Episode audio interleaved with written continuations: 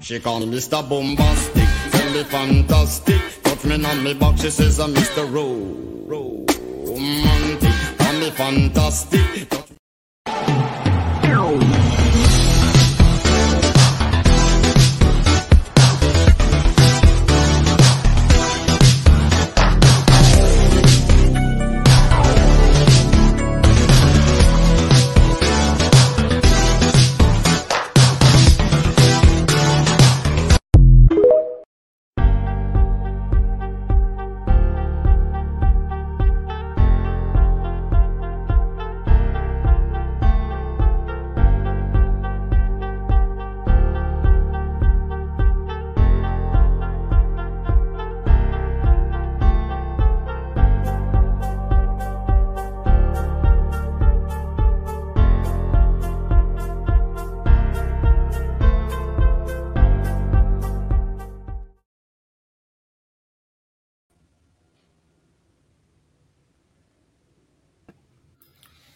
Doctor Dairo, muy buenas noches.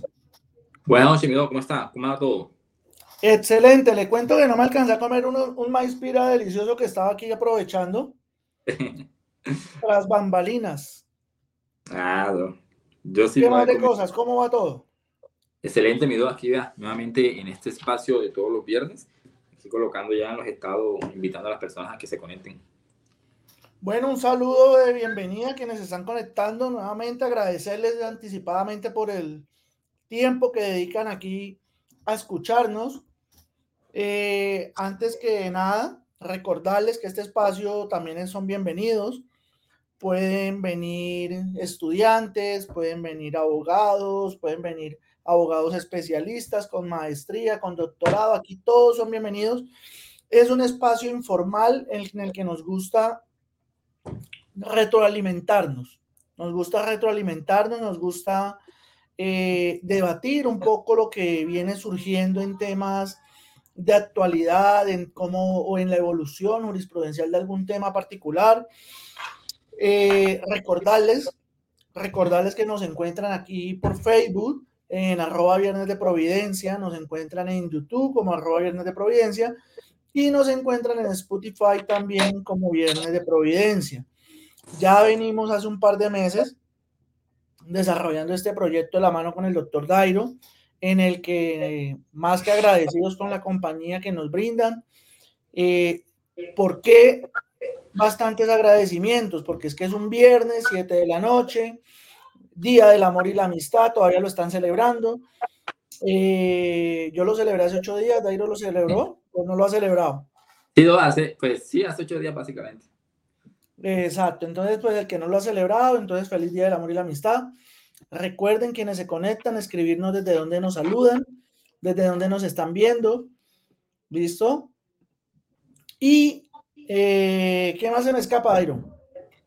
Eh, no, sí, eso, el agradecimiento porque sabemos que es un horario siempre fuerte, pero estamos aquí para aprender todos los viernes y los que nos pueden acompañar y los que no, pues recuerden que igual nos pueden escuchar cualquier día. Eh, esto queda grabado en Facebook, queda grabado en YouTube y además también queda grabado, eh, se sube a Spotify. Entonces, no es que sea necesariamente hoy los que no pueden acompañarnos, eh, nos ven cualquier día. La idea de pronto o la ventaja de que sea hoy es que si les sirve una duda, pues la escriben en los comentarios que nosotros tratamos de, resolverla o debatirla entre todos, ¿no? Es como la ventaja de estar en el en vivo. Así es, Dairo, así es. Entonces, como les digo, pueden escribirnos desde donde nos saludan. Eh, escribir sus dudas en los comentarios. Aquí permanecemos muy atentos a leer.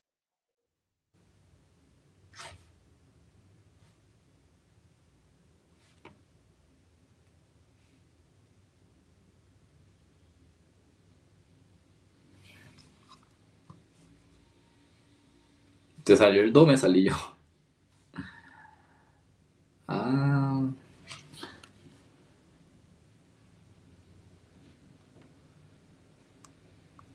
¿Dónde me salió usted también? Eh, no, do, yo sigo acá en vivo. Eh, parece que el do tuvo dificultades técnicas, se salió, pero entonces ya está intentando volver a entrar. Bueno, el día de hoy, eh, como ya habíamos establecido, es una sentencia sobre el país salvo de los abogados. una sanción cuando, o los eventos en los que nosotros como abogados estamos exonerados de una sanción, o bueno, no sería exonerado la palabra, ¿no? Como estos eventos en los que podríamos llevar un proceso sin tener el país salvo, ¿no? Entonces, es una sentencia de la Comisión Nacional de Disciplina Judicial, donde nos da como esas pautas o nos da varios escenarios en los que como abogados podemos llevar un proceso sin tener el respectivo país salvo del abogado anterior. Doble. Muchachos, qué pena son los gajes del, de la virtualidad, lo hemos dicho siempre, mil disculpas, no sé qué pasó, de un momento a otro escapé de la, de la sala, así que nada, Airo, continúe y yo me ubico. Buenas noches, Fernando. No, estaba, estaba poniéndolos en contexto del el tema de hoy, que era el tema del país salvo, de cuándo como abogados podemos actuar, en qué eventos podemos actuar sin tener el respectivo país salvo del abogado anterior y que pues tengamos la confianza de que quizás no vamos a ser sancionados por parte de la comisión. Era como que le estaba haciendo la pequeña introducción, miedo. Ah, ok, listo, listo, Dairo. Sí, además, además, pues tener en cuenta que, aunque no lo creamos, es una conducta muy común, ¿no? Eh, independientemente de que podamos llegar a calificar como, como falta o no, pero es una conducta muy común. Algunos, algunos colegas, pues, eh, no sé si lo hacen de maldad o no, algunos de verdad lo hacen en pro de los intereses de las personas que, que apoderan sin este respectivo requisito. En todo caso, pues ya eso es un tema como muy subjetivo y de cada quien, bajo qué circunstancias lo hace que, como dice el doctor Dairo, pues lo importante acá del tema de hoy es poder revisar bajo qué circunstancias y cuál es el, el análisis reiterativo que hace aquí la comisión, eh, que podemos nosotros asumir un proceso que ha desarrollado, ha iniciado otro colega o que lo está apoderando otro colega, sin necesidad de incurrir en sanciones disciplinarias. Así es, Mido. Esta, esta sentencia, de hecho, es muy interesante, porque, bueno, primero porque tiene los eventos en los que podemos actuar sin país y ya ese es un, un gran avance, ya ustedes para que los anoten y los tengan ahí clarito. Pero en la sentencia se resalta algo que, que me parece muy oportuno también traerlo a colación, y por lo menos, de hecho, fue una de las defensas que planteaba el abogado que fue disciplinado, ¿no? Decía que el proceso se perdió y entonces que ese fue uno de los motivos por el que asumió el poder, ¿no? Para presentar la apelación. Entonces utilizaba como que esa pérdida del proceso como una causal. Y pues no, porque nosotros como abogados todos sabemos que somos de medios, no de resultados, y si el proceso se puede, se puede perder, pero de hecho para eso está el recurso de apelación. Y así como se puede perder en primera instancia, se puede ganar en segunda instancia. Y el tribunal, la comisión dice algo muy importante porque fue algo que me pasó hace poco también, algún tema bastante personal con un cliente, y me gustó lo que resaltó la comisión, y lo cito, eh, lo que dice la sentencia. Debe recordar la comisión que no en todos los casos los abogados y clientes estarán de acuerdo con formas de representación, con las estrategias de defensa, con las fórmulas conciliatorias que se proponen y esta disconformidad no faculta de ningún modo a otro abogado para interferir en la relación profesional previamente consolidada con la finalidad de desplazar al colega. Y creo que, creo que ese evento es como el primer motivo por lo que muchos clientes acuden a otros abogados, porque hay muchos clientes que le dicen a usted como abogado, no, pero es que yo quiero que usted lo haga de esta forma, y usted le trata de explicar, no, pero mira, así no se puede, trata de plantear su defensa y el cliente no, no, no, no, queda contento, porque hay clientes que se creen abogados, y entonces van y, y buscan a otro abogado. Entonces, pila con eso, porque que el cliente diga, no, es que el, el, abogado no lo está haciendo mal o no lo quiere hacer como yo creo, ya dice la, la comisión que no es una causal para que usted como abogado represente ese proceso. Dairo, y bien importante ahí por lo menos y es donde yo resalto, inclusive esta semana en, en la masterclass de Derecho Procesal lo hemos venido hablando, mmm, el tener empatía con el cliente es bastante importante, no solamente en la etapa precontractual, al momento de firmar el contrato y en el momento de ejecutar el contrato. Eh, o sea, esa empatía es importante en todo momento y por lo menos en los escenarios en los que usted acaba de mencionar citando a la sentencia. ¿Por qué? Porque me permite a mí también llamar a mi cliente y decirle, Dairo, venga, mire, la situación es esta, la estrategia es esta, y, y voy a estar tranquilo con que mi cliente va a estar de acuerdo ¿sí? E inclusive veníamos hablando qué podemos hacer, o eh, esa, esa, parte inclusive me, me, correspondió en la ponencia a mí. Eh, en la etapa precontractual, cómo podemos abordar al cliente, qué, qué, qué debemos nosotros informarle al cliente. Y cuando estaba preparando esa ponencia, algo interesante, Dairo. El abogado tiene un deber que es el deber de información. Entonces, a veces esas situaciones se presentan porque tal vez en ese momento previo a la, a la contratación omitimos el deber de información.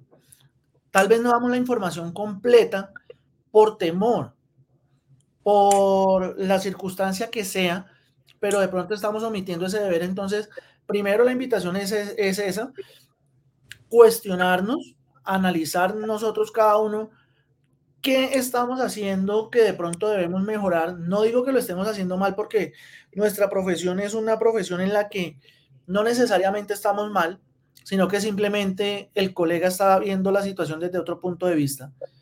¿Sí? Entonces, esa empatía tiene también directa relación con eso. Y un tipcito, cuando busquemos una, una alternativa de conciliación, cuando busquemos posibles soluciones, bueno, lo que sea,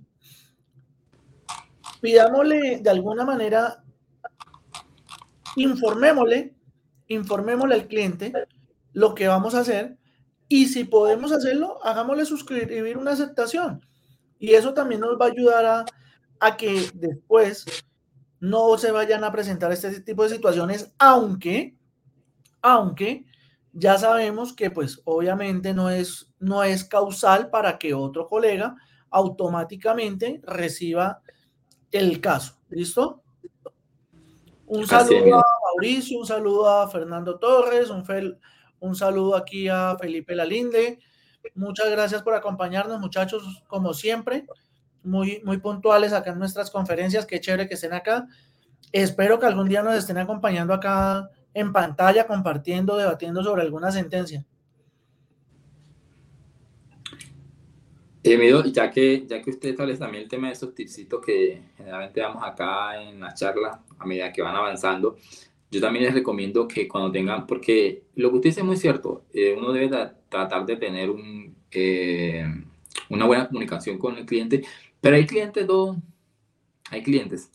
Hay clientes con los que no es fácil tener una conversación, con los que después de, al principio bien, bien mansitos y después sacan las garras, por decirlo así, y son eh, clientes complicados. Yo en este momento estoy teniendo uno y eh, hemos tenido muchas discrepancias en forma a, a como yo he actuado con el tema de la defensa.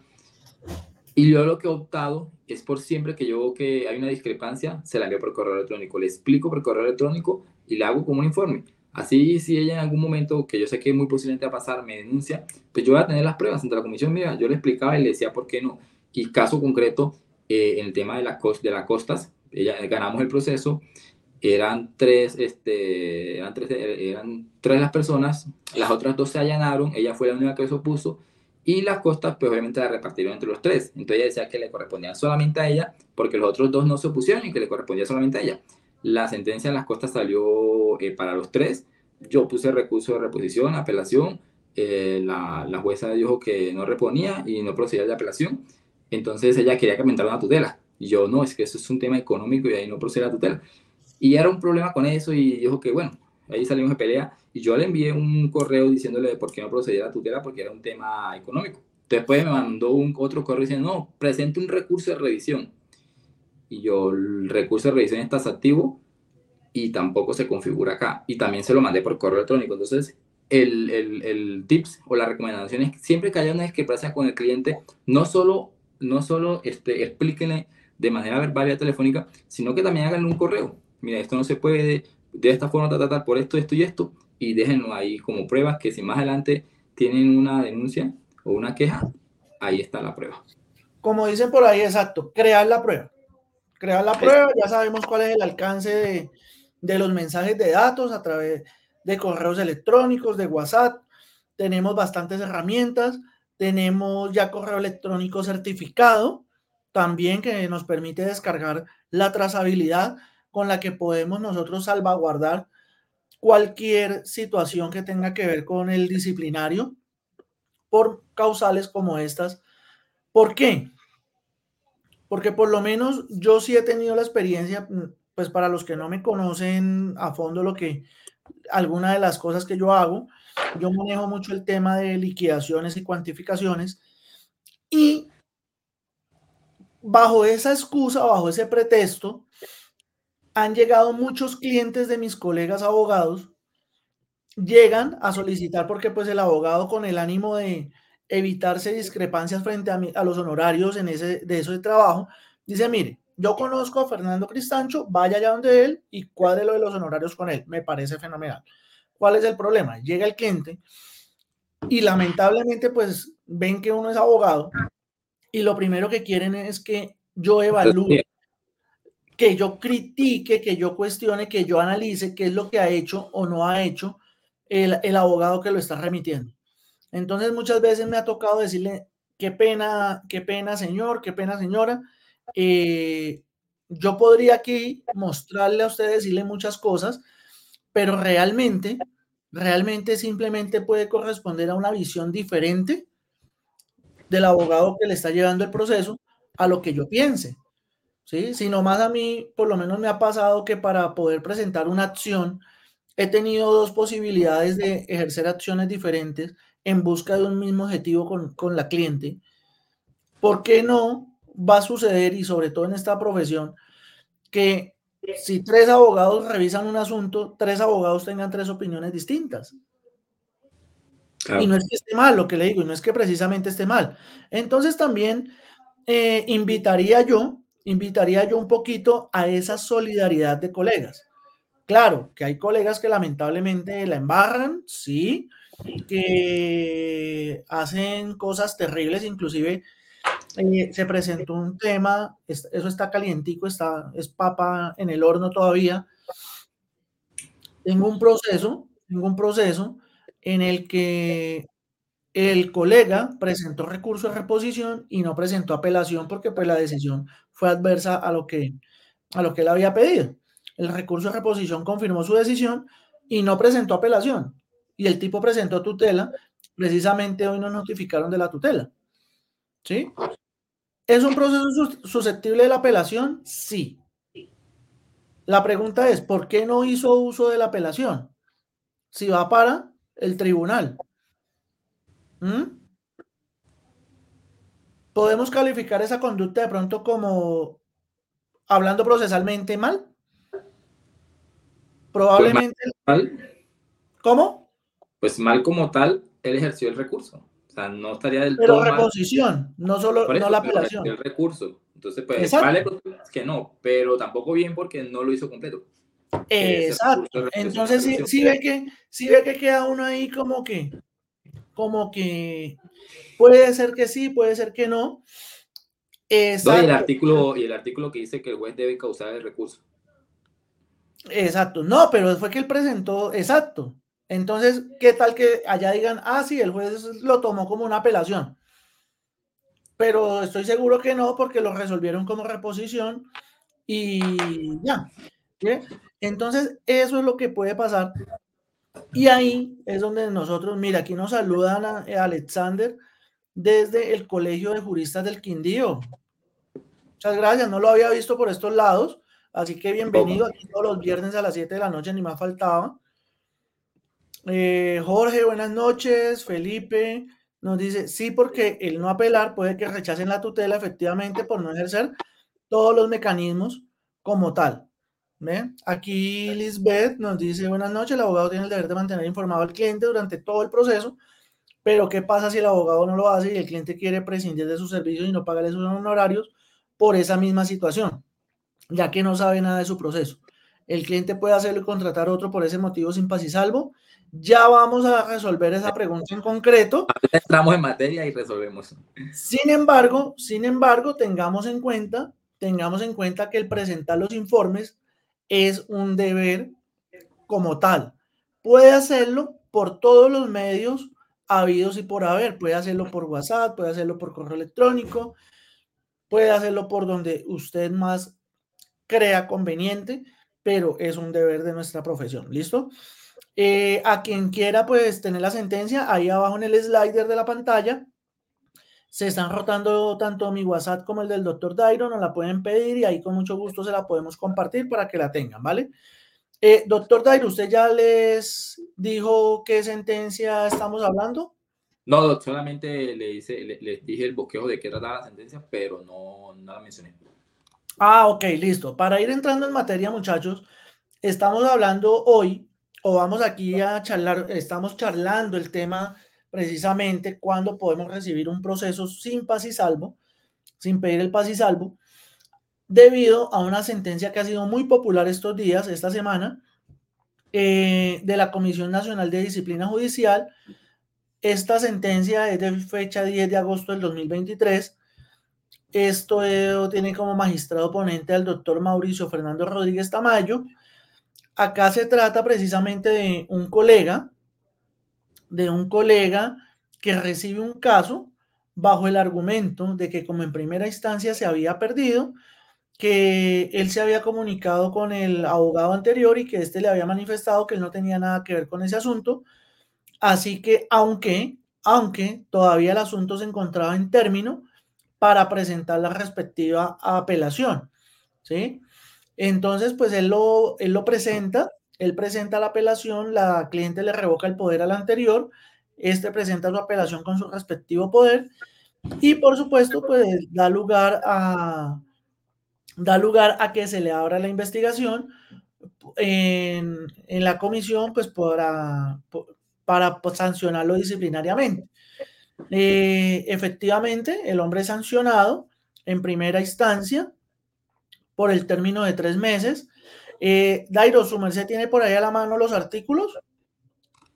De, de la 1123 de 2007, del régimen disciplinario. Ah, por el cual lo, por el cual lo sancionaron. Sí. Ah, bueno, entonces ahorita si quieren hacemos una lectura rápida, así rápidamente. Son los artículos 11 y 20, numerales 11 y 20, perdón, del artículo 28 de la ley 1123 de 2007 y la falta disciplinaria del numeral segundo del artículo 36 de la ley 1123. Al, al colega lo sancionan por el término de tres meses y este pues presenta recurso de apelación, el cual es resuelto a través de la sentencia que rápidamente les he manifestado. Y efectivamente uno de los argumentos es el que el doctor Dairo nos compartía hace un momento, es decir, que como se había perdido el proceso y ya no pasaba nada, entonces eh, ya, ya no había nada más que hacer, pues él decidió aceptarlo y aún con la revocatoria ahí del, del, de la cliente, pero se abstuvo de pedir paz y salvo porque él consideró, palabras en la sentencia, que él no tenía por qué pedir permiso para recibir el caso si ya se había perdido. ¿Listo? Entonces, ese es el tema central, ese es el tema central fáctico de la sentencia. Y acá entonces, efectivamente, por acá, por acá, esperen que estoy por aquí buscando, perdónenme un segundo. Eh, Dairo está viendo los comentarios. No, eh, no está mirando. Sí, de pronto nos están haciendo algún comentario, es que estoy aquí revisando un poquito, entonces, eh,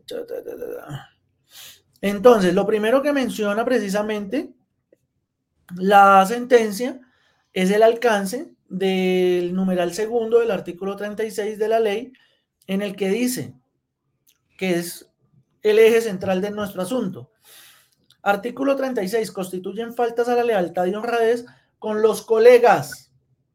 Numeral segundo aceptar la gestión profesional a sabiendas de que le fue encomendada a otro abogado, salvo que medie la renuncia, paz y salvo o autorización del colega reemplazado o que se justifique la sustitución.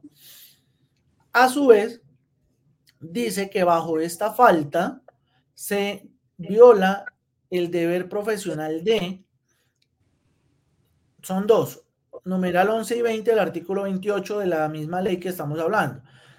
Artículo 28, deberes profesionales del abogado. Son deberes del abogado, numeral 11. proceder con lealtad y honradez en sus relaciones con los colegas.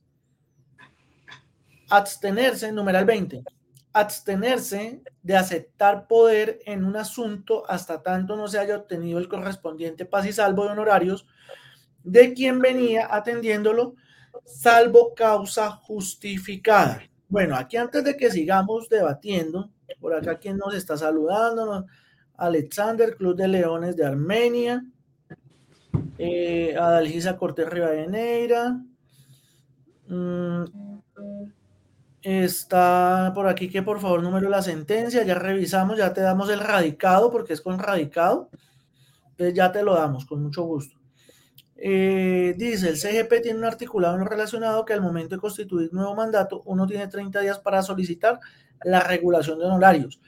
Claro, claro, usted puede solicitar la regulación de honorarios, pero acá el tema no es solamente económico, que sería a través del incidente de regulación de honorarios, contemplado en el Código General del Proceso, sino que además tiene lugar a la falta disciplinaria.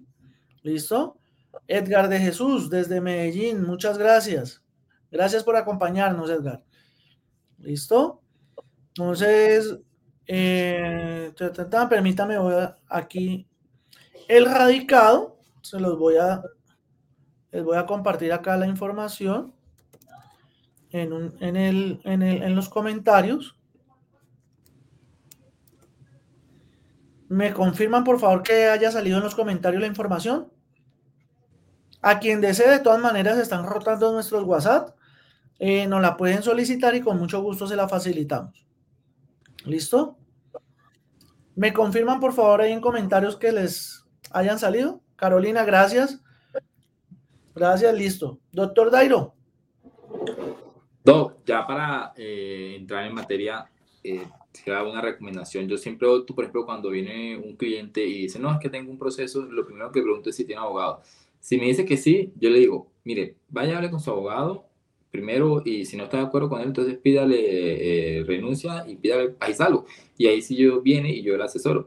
Y me dice, no, pero es simplemente para saber cómo está. Y no, yo, yo he optado por eso, he optado por no aceptarlo así Así posiblemente yo le asesore y vaya a hablar con el abogado y le renuncie y me dé el proceso. No, no, es de mi interés recibir un proceso que venga de esa forma. Entonces mi recomendación a los colegas es no, no, ni siquiera una asesoría. O sea, si la persona tiene otro abogado, vaya con el abogado. Y si no está de acuerdo, pídale primero la renuncia del poder, pídale el salvo y ahí sí busca otro abogado. Porque es que muchos clientes siempre tienen discrepancia por la forma como el abogado lleva, lleva la defensa y eso no es obvio para que le quieran revocar el poder. O sea, o para que otro abogado venga y asesore, porque es que cada quien tenemos una forma diferente de llevar la, la defensa. Diferente es que el abogado ya eh, hiciera otras cosas que no fuera esa.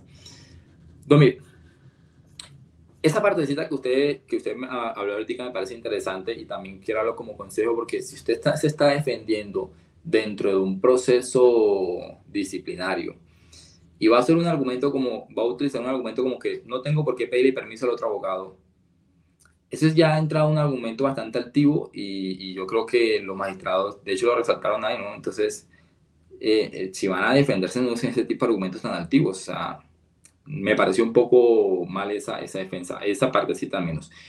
En este proceso fue sancionada la persona y de hecho fue confirmada la sanción, teniendo en cuenta que pues efectivamente la persona llevó el proceso sin pedir paz y salvo y no estaba entre las causales que establece la norma o la jurisprudencia para haber llevado ese proceso sin tener ese país salvo. La, la, la comisión ha estipulado en qué momentos eh, se requiere que el abogado o cuáles son los eventos en los que el abogado comete falta disciplinaria por llevar otro proceso eh, o llevar un proceso de otro abogado. El primero es que acepte la gestión profesional que previamente había sido encomendada a otro abogado. La aceptación. Listo, de la firma del poder ya tiene el primer elemento. El segundo elemento es que actúe a sabiendas de que la gestión profesional le fue encomendada a otro abogado. Esa casi siempre está porque usted revisar el proceso, pues se da cuenta si había o no había otro abogado y si existe o no existe país algo. Entonces también en el momento que usted firma poder y sabía que esa gestión estaba en otro abogado y que se le revocó el, poder a otro abogado, ya de una entra eh, ahí en, la, en ese tema. Tercero, que no haya razones que justifiquen la sustitución o desplazamiento ¿Y estas modificaciones cuáles son? Primero, una renuncia al abogado, una autorización del colega reemplazado, un paz y salvo o la imperiosa necesidad de asumir el proceso. Ahorita ampliamos un poquito más sobre esa imperiosa necesidad de asumir el proceso. Entonces, si ven, las primeras dos eh, pues son más como objetivas. Usted aceptó el poder, había otro abogado, eh, ya con eso entramos ahí, ¿no? Ya comienza a jugar una parte subjetiva que entonces vienen esas razones que justifiquen la sustitución. ¿Cuáles son esas razones que justifiquen esa, esa sustitución o desplazamiento? Entonces la Comisión Nacional nos hizo como un resumen de ocho eventos en el que se puede justificar aceptar otro un proceso de otro abogado. La primera. Dairo, Dairo, qué pena. Antes de que empecemos a enumerarlas, algo que me pareció también muy interesante porque yo la verdad no las conocía de la manera en que lo explican acá, es que son de evolución jurisprudencial. Sí. Al revisar la sentencia, prácticamente mencionan de dónde es que se han venido construyendo estas excepciones jurisprudenciales. Entonces es bastante importante tener esta sentencia, ya que no solamente vamos a tener consolidado las, ¿cuántas es que son? ¿Ocho? Ocho. Mm, las, las ocho excepciones en las que yo puedo atender un caso sin pedir paz y salvo, sino que además voy a tener el origen de cada una de ellas porque estoy revisando, Dairo, y todas, todas son recopiladas de una sentencia diferente. Y lo malo, lo malo de la comisión es que o ellos no tienen así como una página como la Corte Suprema, la constitucional, que usted pueda entrar con el radicado y encontrar esa sentencia. Porque sí sería interesante tener a la mano cada una de esas sentencias, leerla, porque yo creo que así como me la estipulan, pues hay mucho vacío o hay mucha... Eh, como que no está bien identificado, ya les voy a ir puntualizando por qué. Entonces sería bueno leer cada sentencia para ver exactamente a qué se refiere. Como por ejemplo, ahí habla un momento de, no, mucho tiempo, pero ¿cuánto es mucho tiempo? Ajá. Inclusive, mira, hablando de tiempo, Dairo, Carolina nos dice, muchas veces lo que dicen es que el abogado no hace nada porque lleva mucho tiempo, pero por lo general no es por nosotros, sino la demora en los juzgados. A veces esas demoras no es por nosotros y recurren a otro abogado. Debemos ser claros en las demoras desde el principio para que ellos lo tengan claro. Esta semana, el miércoles casualmente, estuve reunido con un cliente, un proceso hipotecario desde el año 2019. No tenemos auto que ordena seguir adelante la ejecución. Y me puse yo a mirar cuántas veces ha entrado al despacho. Ha entrado de cuatro a cinco veces al despacho y esa cantidad de veces suman o equivalen al 73% del tiempo que lleva el proceso desde que yo lo instauré. Claro, muchos colegas me dicen, sí, pero es que usted tiene que tener en cuenta, tiene que revisar, hay una sentencia, inclusive me la compartieron que estoy en proceso de revisarla, eh, para determinar qué es mora judicial y todo eso, ¿cierto? Pero, pero eso no significa, para llegar al apunte de Carolina, que nosotros siempre tengamos la responsabilidad de la demora. ¿Por qué? Porque es que para nosotros los términos son perentorios. O sea, nosotros nos dicen tres días, cinco días, diez días, veinte días y se acabó. El problema a veces es en el despacho, que pueden presentarse muchas situaciones en los juzgados, claro. Falta de tecnología, claro. Falta de personal, claro. Rotación del mismo personal, porque eso también afecta, por supuesto. ¿Sí? Pero pues, eh, es bastante, es bastante complicado y ahí es donde debemos, como le digo, buscar la claridad con el cliente. Siempre, si uno les informa, sigue al despacho. Ah, que es que para qué le informo si lleva 10 meses al despacho. No, pues seguirle informando que está al despacho y nos evitamos un dolor de cabeza también. Antes de que por acá nos escribe Javier, total, y eso ocurre con la anuencia de los juzgados que a la hora de regular honorarios acuden al acuerdo del consejo y no al contrato de prestación de servicios fijando, sí, los, los honorarios que fijan ahí es irrisorio, sí, totalmente. Pero eh, eh, no le echemos la culpa tanto a los jueces, sino que también hacemos unos contratos de prestación de servicios no tan claros en la tema de honorarios cuando pasan ciertos eventos y por eso pues el juez tiene que fijarse en lo, ya habíamos hablado de eso en una oportunidad. Ajá, del contrato. No decimos qué pasa, cuánto se debe cobrar si nos revocan el poder y si nos revocan el, el, el poder y no se dice cuánto se debe tasar, pues el juez no puede decir no, ya él se va a lo que dice el, el, el, la tabla del consejo. yo siempre, le, yo, siempre le, yo siempre les he compartido, busquemos que el contrato sea claro, expreso y exigible. Requisitos del 422 y nos vamos a economizar también muchas circunstancias. Las causales recopiladas en la sentencia son a título enunciativo, deja margen para que haya motivos, otros motivos, pues como son, creo yo que como son de, de evolución jurisprudencial, pueden llegar a nacer más.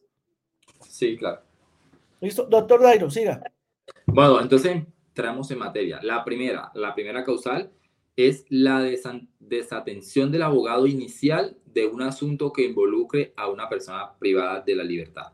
Entonces, eh, si este evento pasa, usted puede aceptar el, el, poder sin que exista paz y salvo, porque pues obviamente aquí estamos mirando un derecho que es el derecho a la libertad, que es un derecho protegido constitucionalmente, un derecho bastante fuerte. Entonces se prima ese derecho, ¿no?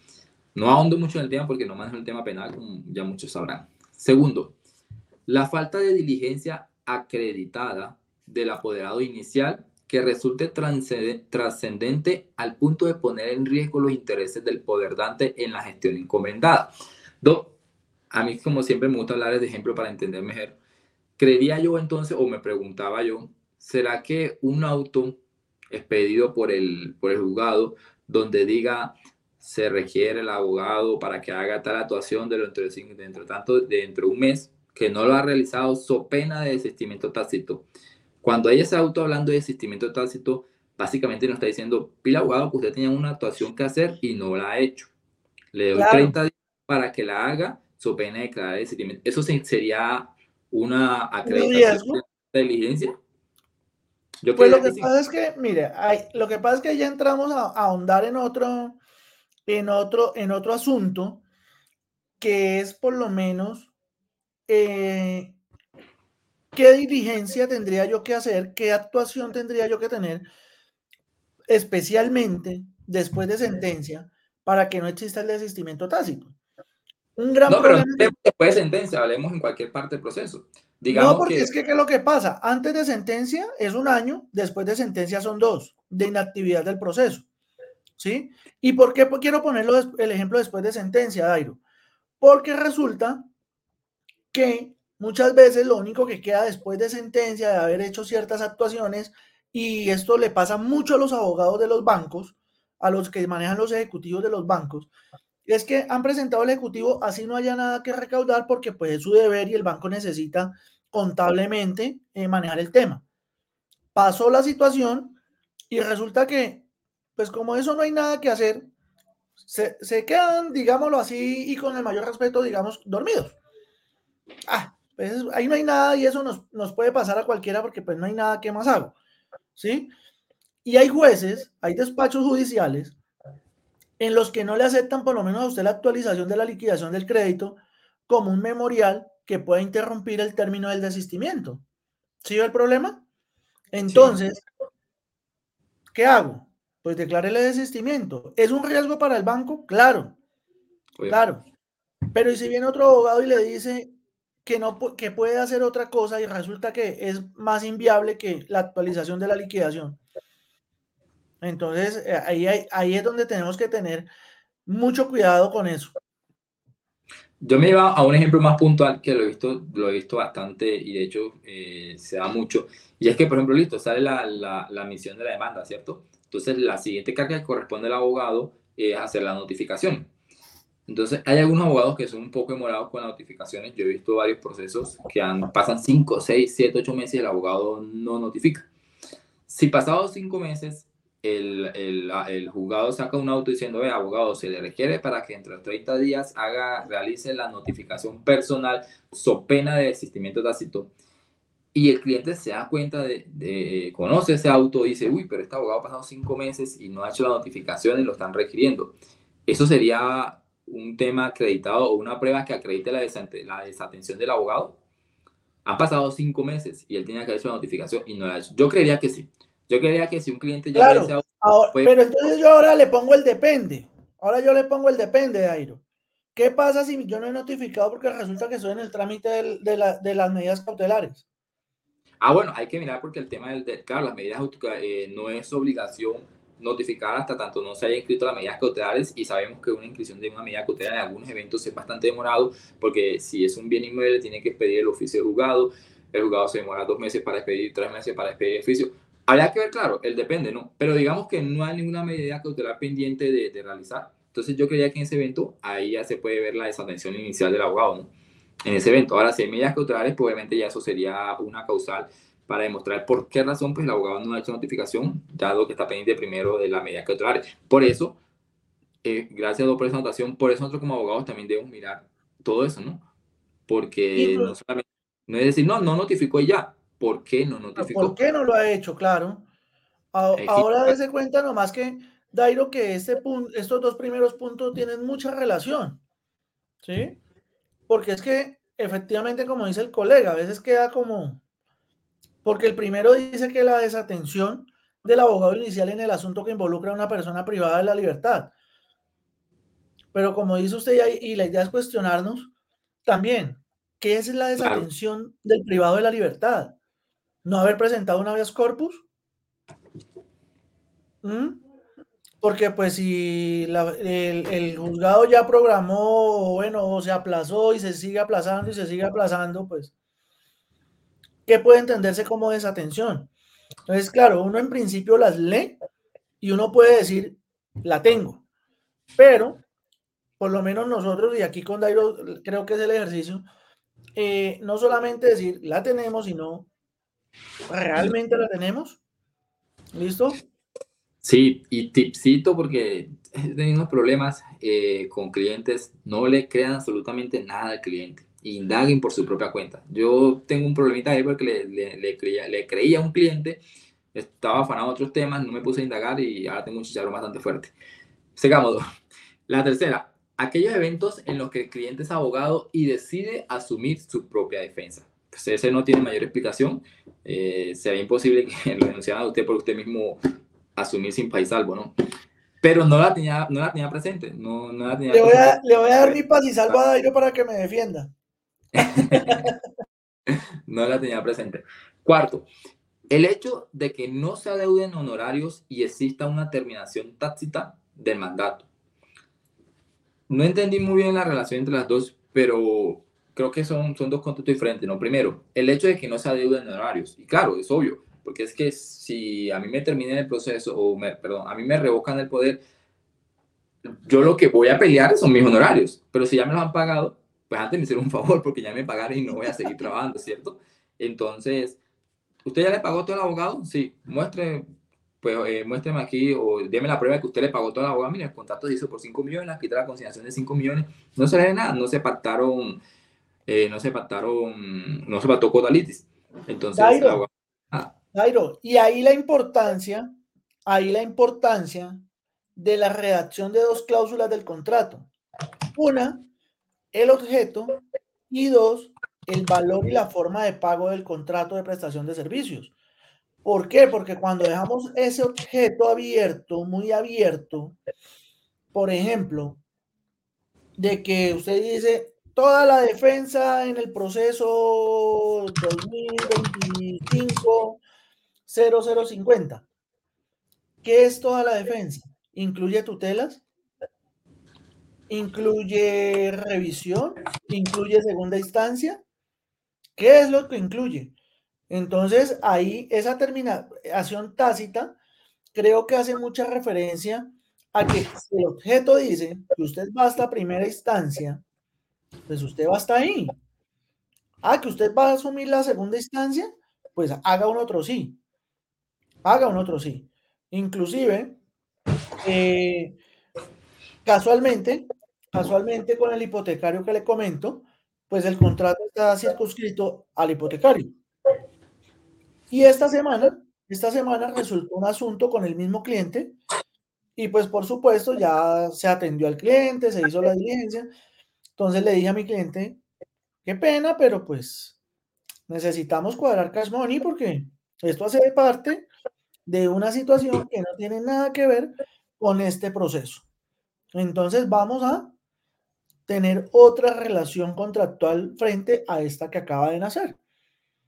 ¿Sí? Y pienso que ahí es donde juega y es clave el objeto valor y forma de pago de nuestros contratos.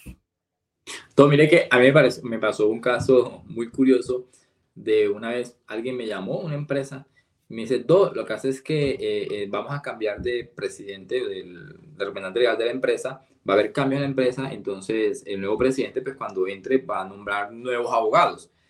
Y los abogados actuales ya terminaron el proceso y no se han contratado nuevos abogados porque pues ya en un mes se nombra el nuevo representante, entonces no podemos nombrar nuevos abogados.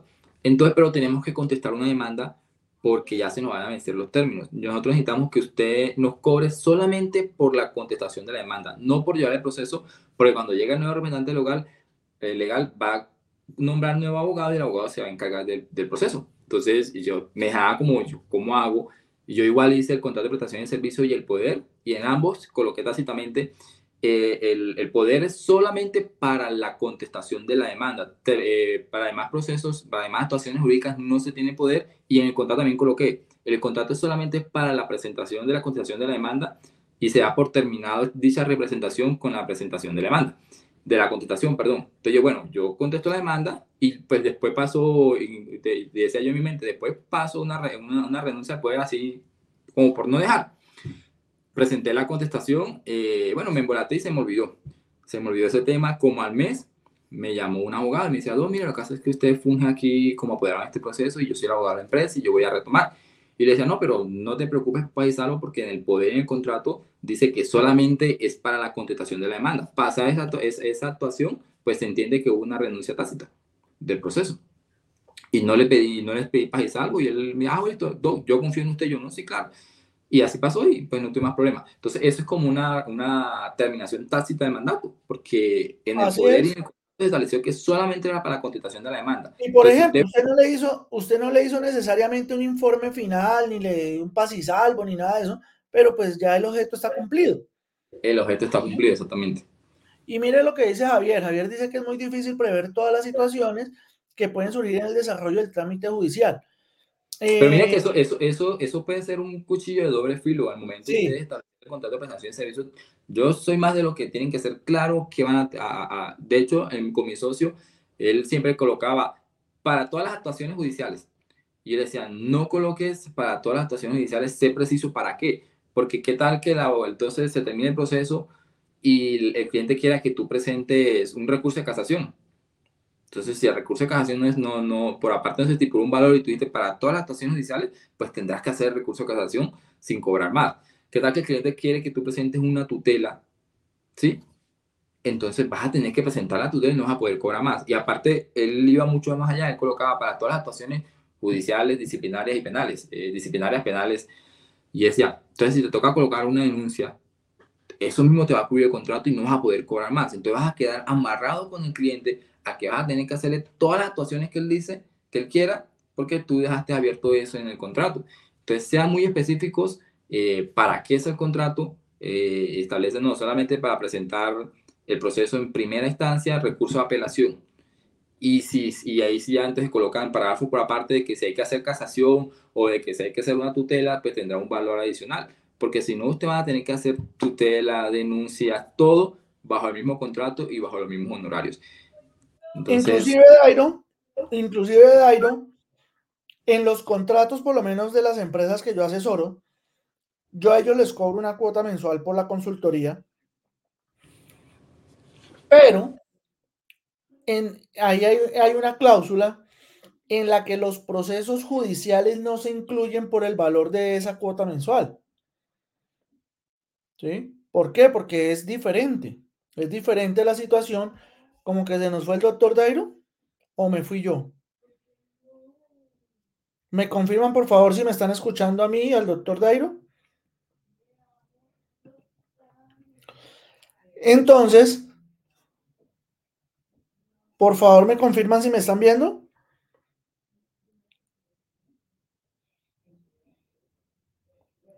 Al doctor Dairo como que se le fue el internet. Sí, se nos fue el doctor Dairo.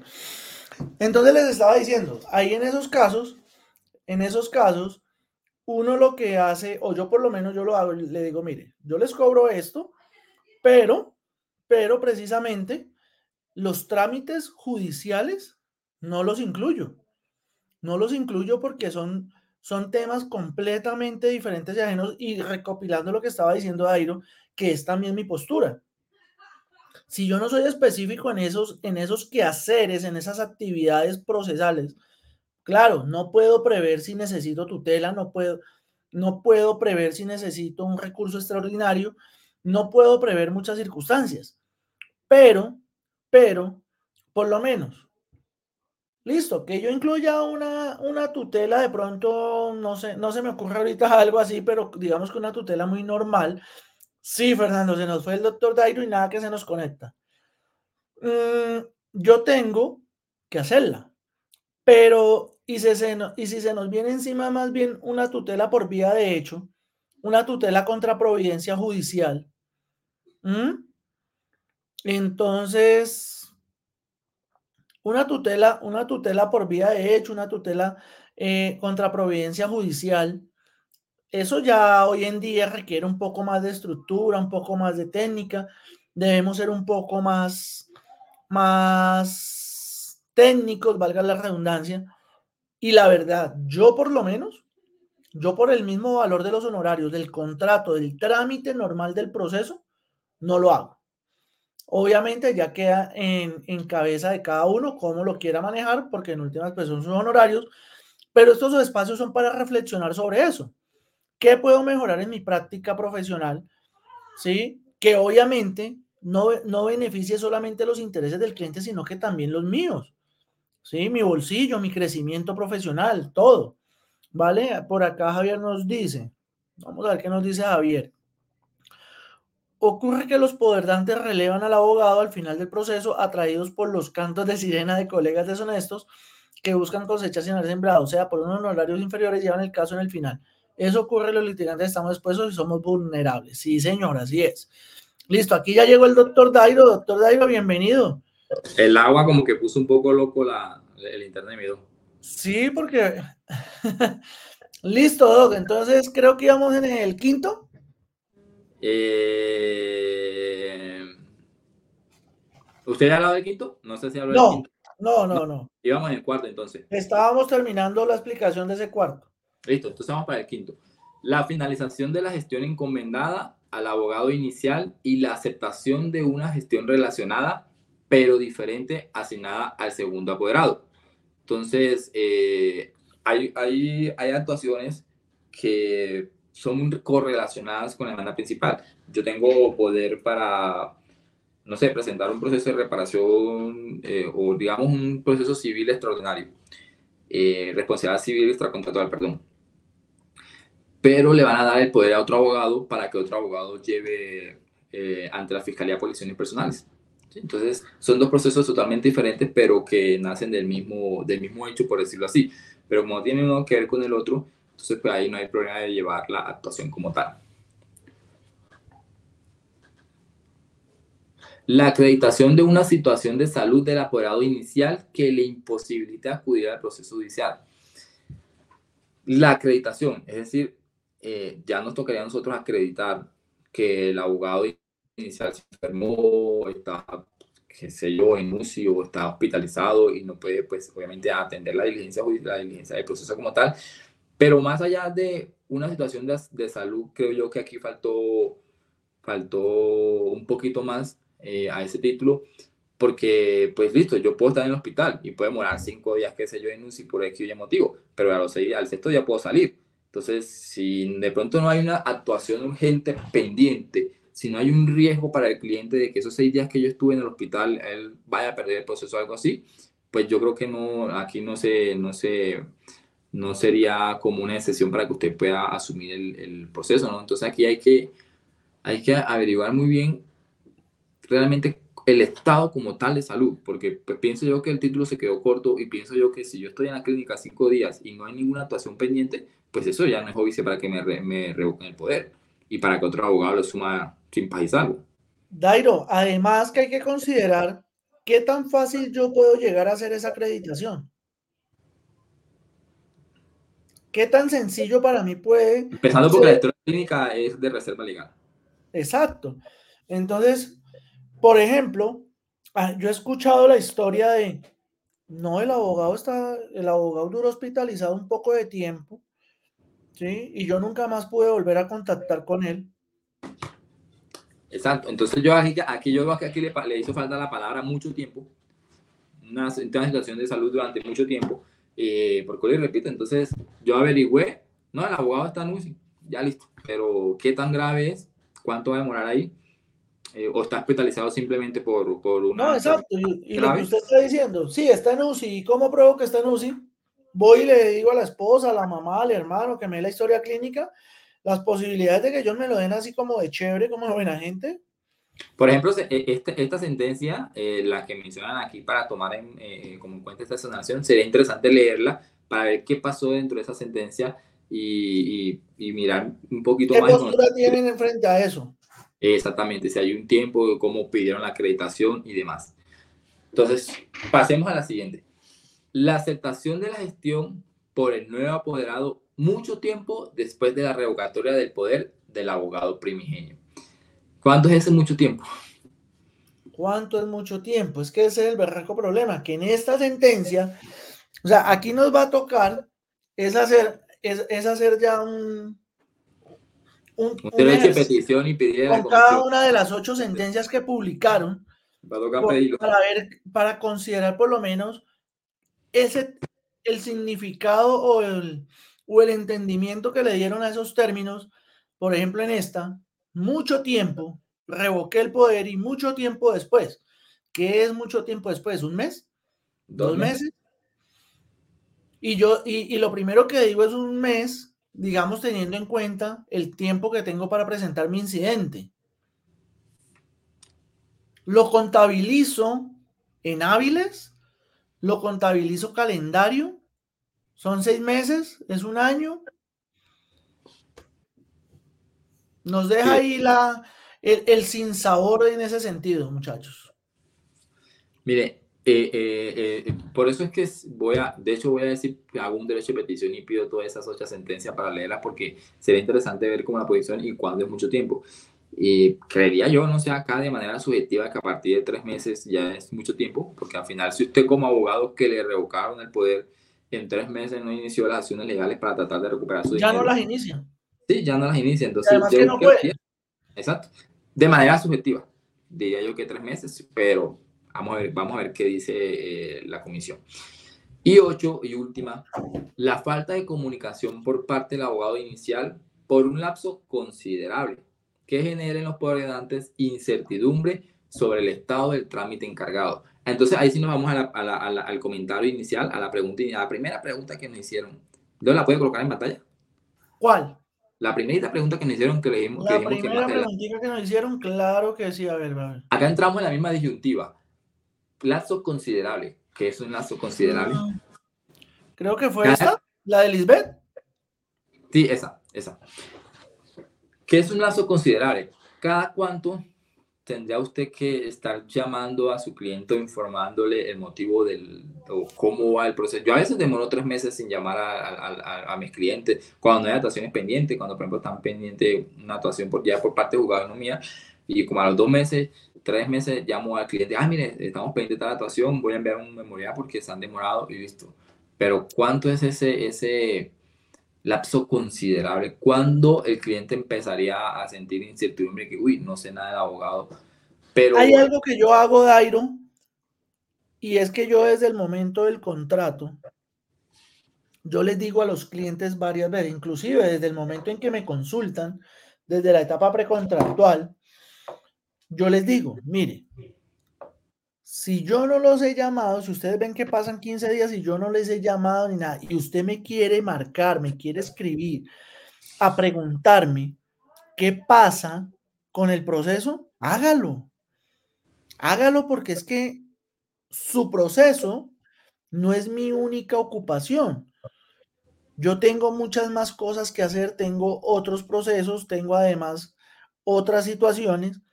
Por lo tanto, me puede pasar que se me traspapele informarle qué ha sucedido. Entonces, como usted es el directo interesado, si usted ve que de pronto cada 15 días me quiere escribir, me quiere llamar, hágale. Hágale y yo le cuento. Porque tengo, a pesar de eso, tengo unos clientes que, hermano, no escriben, no llaman, no pasa nada. O sea, esa gente en términos, digamos que muy, muy jocosos, uno diría, qué rico que el cliente no joda. Pero, ¿qué tan bueno puede ser que el cliente no joda tanto? No, mire, y esa falta de comunicación no solamente no es que el abogado no llame al cliente, porque lo que usted dice, el, abogado, el cliente tiene el, tiene el número del abogado y lo puede llamar. Uy, ha pasado dos, dos meses, el abogado no me ha llamado y no sé cómo es el proceso, voy a llamarlo. Ahora, si el abogado no le contesta, si el celular aparece apagado, bueno, eso ya es diferente. Bueno, yo traté de comunicarme con el abogado y fue imposible la comunicación, entonces ahí sí eh, eh, creo yo que sería el evento, ¿no?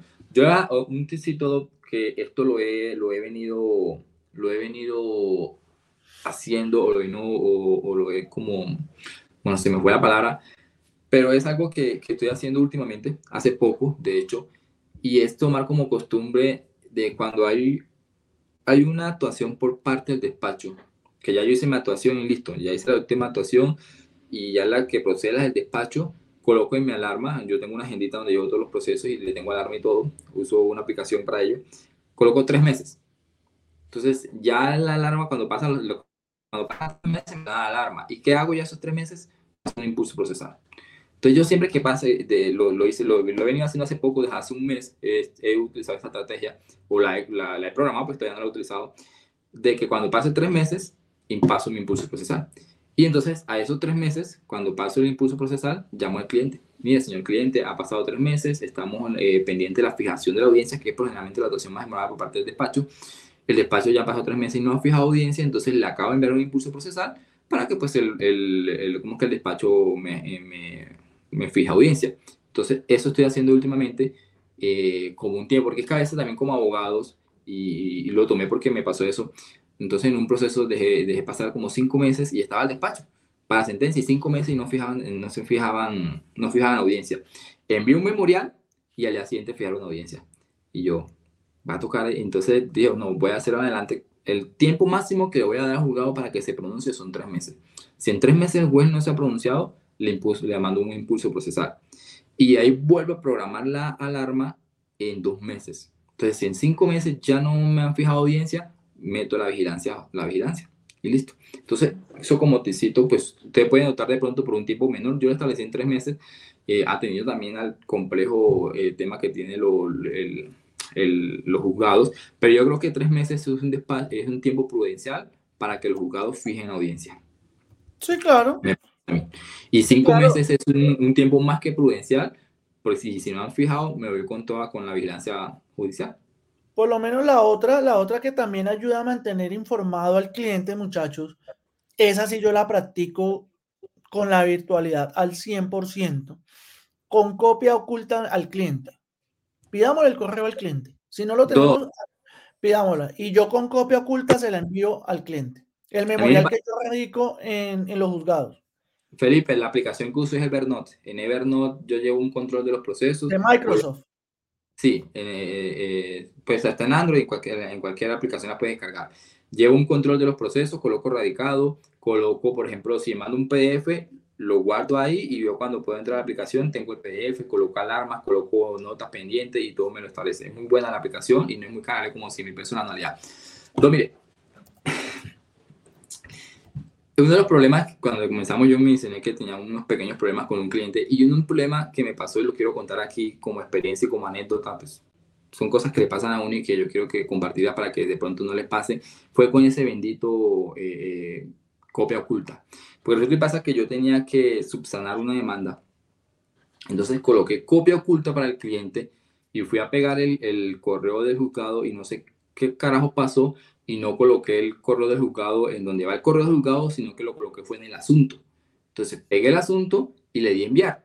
Y se envió, se le fue al cliente, pero nunca le llevó al juzgado porque nunca coloqué el correo en el juzgado, en, el asunto, en el tema del juzgado. Y obviamente, por sorpresa, a los tres días, a los cinco días rechazan la, demanda por no haberla subsanado. Yo, pues pucha, ¿qué pasó? Voy a revisar y pasó eso. Entonces, de ahí, desde ese momento, no vuelvo a enviar copia oculta al cliente, porque si no le hubiese enviado copia copia al cliente, cuando le voy a enviar, el correo no me deja enviar porque no hay destinatario. Al no haber destinatario, no me deja enviarlo. Aquí en este momento me dejó enviarlo porque había un destinatario oculto. Yo en ese momento yo no. Nunca más vuelvo a utilizar la copia oculta porque si cometo ese error, no me va a dejar enviarlo y lo que hago es que después, cuando ya lo envíe, reenvío al cliente. Bueno, yo, yo por lo menos, yo por lo menos ahí, ahí sí, digamos que lo primero que pongo es el correo del juzgado, sí, por, por maña, por maña, primero el juzgado, de ahí para allá después que, que se me olviden los demás, pero sí, primero busco el correo del juzgado y es el primero que monto. Yo también lo coloqué, pero lo coloqué donde no era ahí. Entonces, afortunadamente no es, no, no es, un proceso donde, donde se hubiese alguna tema de caducidad ni nada por el estilo. Y hablé con el cliente y le pagué, le, le, había una, ¿cómo es que? Un peritaje, el peritaje ya estaba vencido, pero se podía volver a hacer. Entonces le dije, no, yo asumo los riesgos de un proceso divisorio. Yo asumo los riesgos, yo asumo los riesgos de hacer nuevamente el peritaje y listo, y no pasa nada pero fue un, fue un, choque bastante fuerte al inicio con el cliente porque, claro, mi cliente dice, no, pero tres meses y todo eso, y usted me hizo perder ese tiempo y, y bueno, se logró un poquito mejorar el tema y ya vamos con el cliente y todo eso. Pero entonces sí yo dije, no, ni más vuelvo a utilizar ese copia oculta porque si no lo hubiese tenido, no me deja enviar el correo. Y al no dejarme enviar el correo, ya, uy, ¿qué, qué estoy haciendo? Entonces...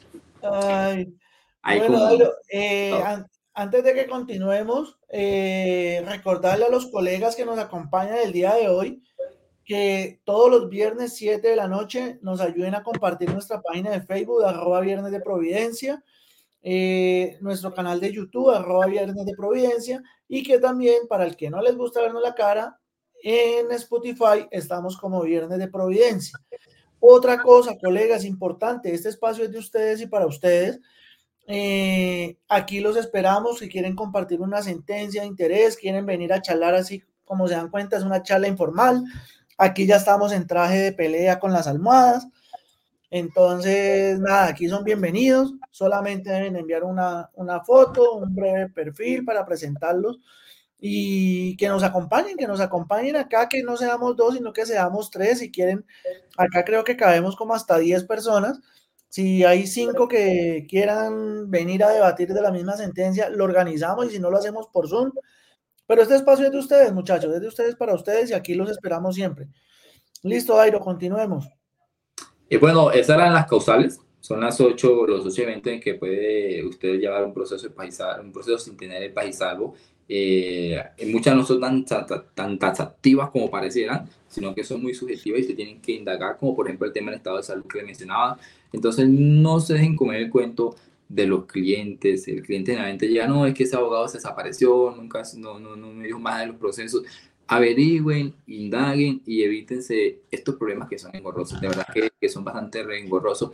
Y seamos leales también con nuestros otros colegas. Yo, no, yo nunca he entendido por qué tienen a hacer primero, yo siempre les digo, eh, eh, acá caemos todos.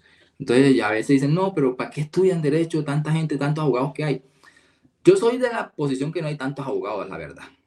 Dicen que hay muchos abogados, pero no hay tantos abogados. A esa, cantidad de número que da el Consejo Superior de la Judicatura, réstele los contratistas, réstele los funcionarios judiciales, réstele los que, siempre, los que simplemente estudiaron porque papá y la mamá lo obligaron a estudiar, réstele los que se dedicaron a otras cosas, o sea, yo creo que... Los retirados, los muertos. Retirados, un montón de abogados. Este, como el 50% de ese estado, yo creo que como el 50% no es así. Y yo, se lo, y yo se lo digo por experiencia propia. Yo no vengo de una cuna de abogados, yo no vengo de familiares de abogados. A mí me tocó hacerme un paso, eh, abrirme, abrirme un espacio en este y me lo he abierto. Entonces, si fuera, si fuera cierto que hay demasiados abogados y que no hay trabajo, yo no tuve ese trabajo porque yo, yo salí hace, hace no mucho, hace cinco años. Yo soy de la nueva generación, entonces me hice mi espacio y conozco muchos abogados, muchos colegas, de hecho, que salieron hace un año y se han hecho espacio y van mucho más avanzados que lo que voy yo, o van a la misma par mía, o están empezando. O sea, si hay espacio. Entonces, no entiendo por qué esa competencia de leal con los abogados y aquí cabemos todos. Yo, ya lo tengo por... yo siempre he dicho que uno tiene que buscar su factor diferenciador. Total, Así de sencillo, sea jurídico, sea en otras fortalezas, pero debe buscar su factor diferenciador y especialmente creo que una de las mejores cartas de presentación se transmite en la lealtad y sobre todo en la buena diligencia de los asuntos. Yo por lo menos a mí me han llegado casos por la sola recomendación. ¿Sí? Porque procuro ser muy claro, a mí no a mí, si yo veo que el cliente está muy quisquilloso y, no he firmado contrato y una vez, mire, ¿sabe qué? Aquí están sus papeles. Váyase. Mi tranquilidad primero. Muchos dirán, no, pues será que le sobra la plata. No, no me sobra.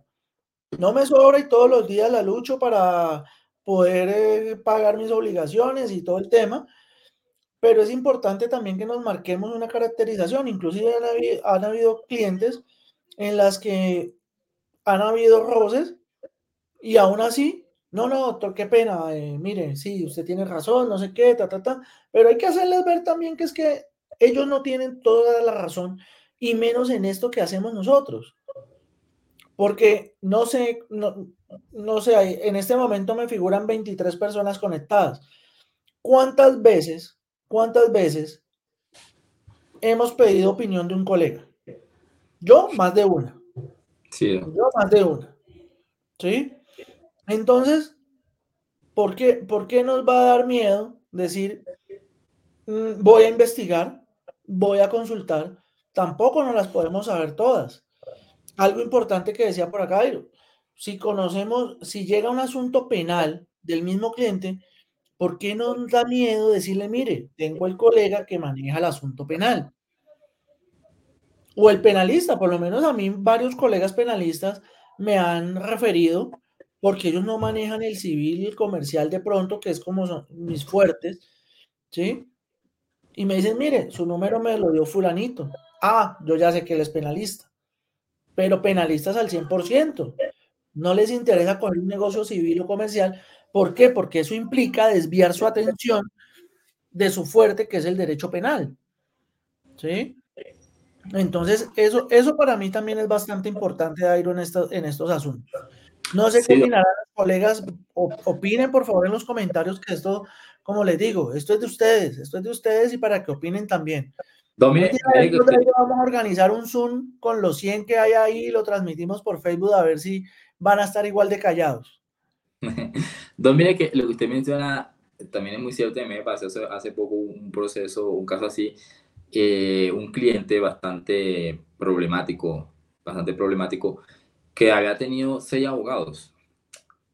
Le había pedido renuncia a los seis abogados y de los seis abogados había denunciado a tres abogados. Y llega el cliente buscándome y me ofreció, de hecho, eh, me dijo, no, yo al anterior abogado eh, cuadramos el contrato por 20 millones de pesos. Y pues no le pagué nada, terminé renunciando, así que más. Entonces, si usted quiere tomar, yo le pago los 20 millones a usted. Y yo entre y me decía, pues pucha, 20 millones de pesos.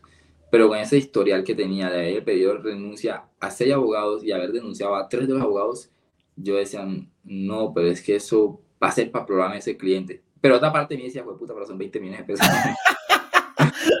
y, entra y, no es fácil, no, no es fácil porque igual la situación del país no es tan fácil, pero es que créanme que la, que la, la paz mental y la tranquilidad con ese tipo de clientes iba para problemas y muy posiblemente me hubiese adelantado por ahí 5 millones y muy posiblemente más íbamos a tener problemas, me iba a revocar poder, iba a salir denunciado.